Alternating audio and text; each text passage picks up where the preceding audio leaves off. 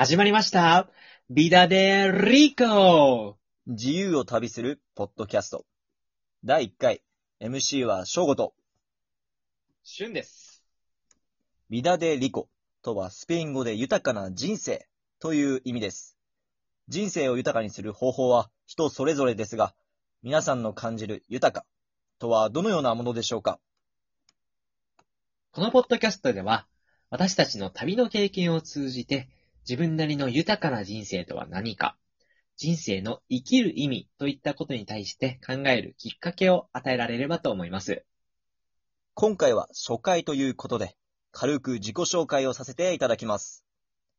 私たち二人は、早稲田大学からアメリカのオレゴン州にあるポートランドという場所に留学した時に知り合い、お互い旅、音楽、スペイン語などの共通の趣味があり、意気投合しました。昨年ともに早稲田大学を卒業しましたが、就職という大多数の方が歩む選択をせずに、コロナ後の旅に向けて準備をしております。ということで、翔吾くん、私から先に自己紹介をさせていただいてよろしいでしょうか？お願いします。ありがとうございます。私、俊はですね、2019年の6月から約6ヶ月間ですね、2020年3月、コロナのほんと直前なんですけど、え世界一周の旅をしました。おー、素晴らしい。その世界なんですよ。で、まあ、訪れた国としては約20カ国ぐらい。で、まあ、アジア、えーアフリカ、ラテンアメリカ、まあ中東といった地域ですね、主に旅をしました。一周ですね。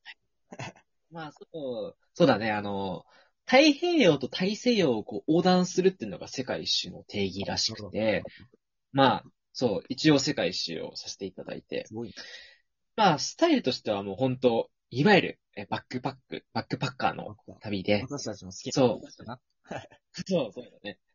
まあ、ピースボートとかっていう旅のスタイルもあるんだけど、基本的に自分で計画をして、えー自分でもうすべて何でもやるっていうスタイルのバックパックの旅を6ヶ月間したって感じですね。すごい。ありがとう。で、もう一つが面白いことですね、僕の。まあ、忍者検定、忍者の資格を持っていそんなて。検定あるんですね。知らなかった。そう、忍者に、そう、資格があるんだよ。で、こう、まあ、忍者って、甲賀流っていうのと伊賀流っていう、まあ、二つのえ流派があって、で、まあ、僕は滋賀県にある甲賀、甲賀流の方の資格を持っていますね。あの、毎年6月に、えー開催されていて、で、滋賀県の、そう、ある地域で開催されてるんですけれども、まあ、そこに合格すると、一応忍者を名乗れるということで、結構受験者いるのかな？あんまりいないのかな？まあ、結構、割合といたよ、100人ぐらいは多分いたんじゃないかな。想像以上だね、それは。えーまあ去年はね、コロナで残念ながらなかったんだけど、で、そうだね、だから忍者、まあ初級、中級、上級ってあって、まあ僕は初級に合格したので、一応資格として、なるほど。こう忍者を名乗れるとい中級、上級を取るかもしれないっていう感じかな。かもしれないね。そう。まあそんな感じかなそんな感じです。はいじゃあお願いします。正吾の自己紹介なんですけど、まあ、軽くね、さっきの忍者検定、忍者の資格っていうところに関連しまして、一つだけ、えーちょ、言わせていただくと、私は2019年の2月に、ラオスにあるルアンパバーンっていう都市で、象使いの免許、つまり魔法都っていうね、資格を有して、有したので、一応ね、象に乗れる人間であります。というね ことがね、どう象使いなの？象使いに乗れちゃうんですよ。まあ、そに言うと、じゃあ免許がないと象には乗れない。そうだね、基本的に。ただまあ、この資格をね、取りに来てる外国の人っていうのはもう多分9割、10割日本人 らしいから、ほぼあれなんだけど。ほぼ、もう本当に全員なんじゃないかな。ね。象使い。そう。そんな感じでね。まあ、ゾーン、ゾーンに乗ることができる、ロン毛でメガネの男性ということで、自己ね、まあ、ロン毛でメガネ。もうジョン・レノンですよね。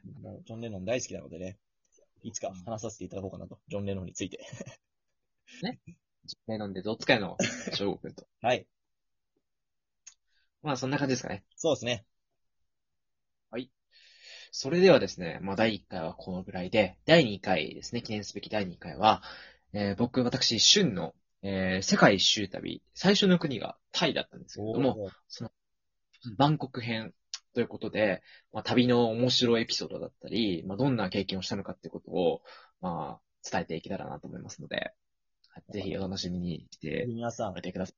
第2回、お楽しみにお待ちください。それでは皆さん、チャオチャオ